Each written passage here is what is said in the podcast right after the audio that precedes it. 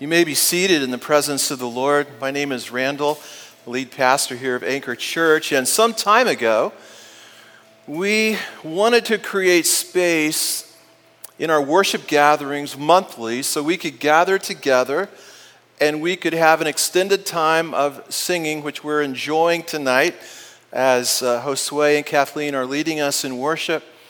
And as we enter in with songs of praise to our God, and also that we would have an extended time of prayer in these gatherings as well. And so, understanding that worship is much more than singing, we didn't call this a worship night, but simply a music and prayer night. And we're glad that you have joined us. Maybe it's daytime where you are uh, watching us from, but uh, we are glad, so glad that you are with us this evening. Tonight, we continue our journey praying through the book of Acts. It's the early church, it's the start of a movement that literally was a revolution that went around the world over centuries and is still today uh, globally going around the nations and, and impacting literally millions of people each day. But it started in the book of Acts. And I believe that we can learn a lot about prayer by looking at the models that we see uh, from the book of Acts. And tonight we're going to drop into um, Acts chapter 3, and uh, it really contains really one of the shortest but most powerful prayers in all of the Bible. Let's read about it. Acts chapter 3, verse 1. One day, Peter and John were going up to the temple at the time of prayer, at three in the afternoon. Now, a man who was lame from birth was being carried to the temple gate called Beautiful, where he was put every day to beg from those going into the temple courts. When he saw Peter and John about to enter, he asked them for money. Peter looked straight at him, as did John. Then Peter said, Look at us. So the man gave them his attention, expecting to get something from them. Then Peter said, Silver or gold I do not have, but what I do have I give you. In the name of Jesus Christ of Nazareth, walk. Taking him by the right hand, he helped him up, and instantly the man's feet and ankles became strong. He jumped to his feet and began to walk. Then he went with them into the temple courts, walking and jumping and praising God. When all the people saw him walking and praising God, they recognized him as the same man who used to sit begging at the temple gate called Beautiful. And they were filled with wonder and amazement at what had happened to him. What an amazing story, right? We can learn, I believe, from this story in terms of our prayer life, both as uh, in a community setting, but also in our daily prayer life as we follow Jesus Christ with our lives. The first thing that I believe we can learn from this, this encounter of uh, these two disciples with this man, lame, sitting at the gate, beautiful. The first thing I believe we can learn is this to step into the moment of opportunity. Do not hesitate. Now, this was an ordinary day, as it would seem, for Peter and John. You see, they were accustomed to going to the temple uh, to pray at 3 in the afternoon. We learn in just the previous chapter, Acts chapter 2, verses 42 to 47, that uh, they would meet in the temple to pray.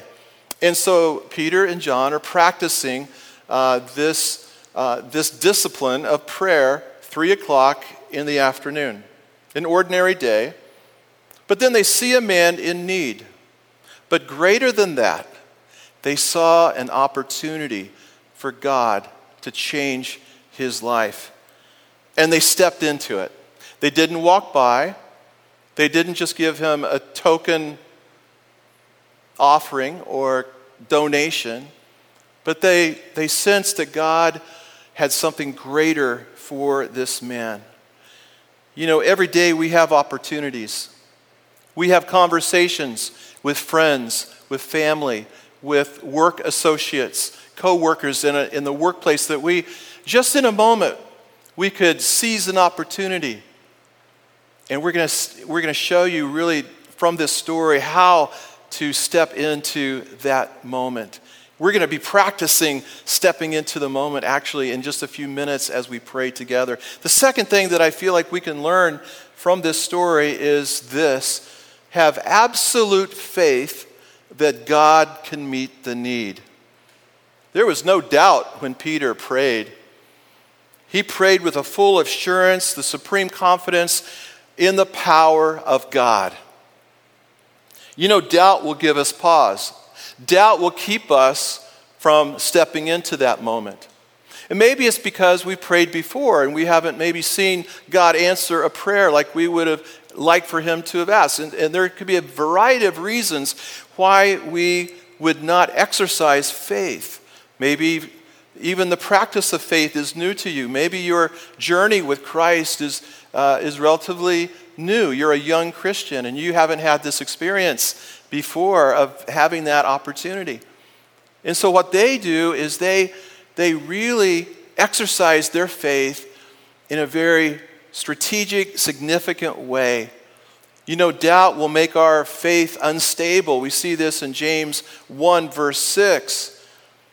The half brother of Jesus, James, admonishes to do this. But when you ask, you must believe and not doubt, because the one who doubts is like a wave of the sea, blown and tossed by the wind. We saw that just recently with uh, the hurricane that came through uh, the southern part of the U.S. We saw the wind blowing, we saw the waves being tossed. This is what James is saying. This is what it's like in the life of faith if you have doubt. You're like the, the wind that tosses the waves uh, here and there. That person should not expect to receive anything from the Lord. Such a person is double minded and unstable in all they do. You know, the lame had, uh, this lame man had perhaps heard about Jesus and maybe he had minuscule faith or maybe no faith. There's no record of him having faith. But as the faith of the followers of Christ was put into action, his life was changed.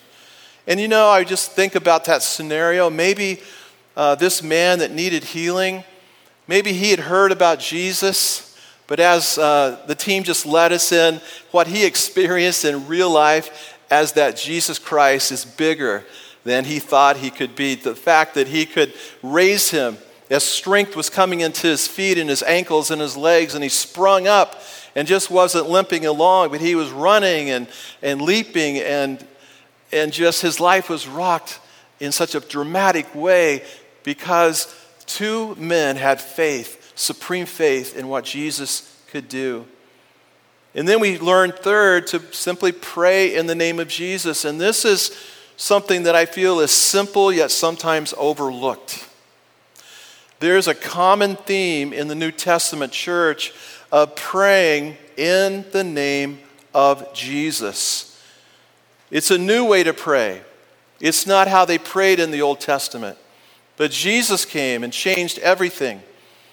And so we are to pray in his name, the name above all names, the name that every knee will bow to, the name that every tongue will confess, the name that will declare that Jesus Christ is Lord.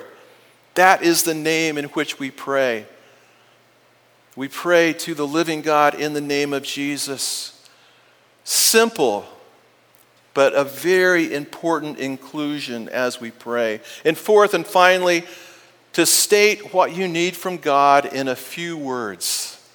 You know, it's not the length of prayer that matters to God, but it's the faith that is exercised in our heart the faith that we have in God's ability to come through.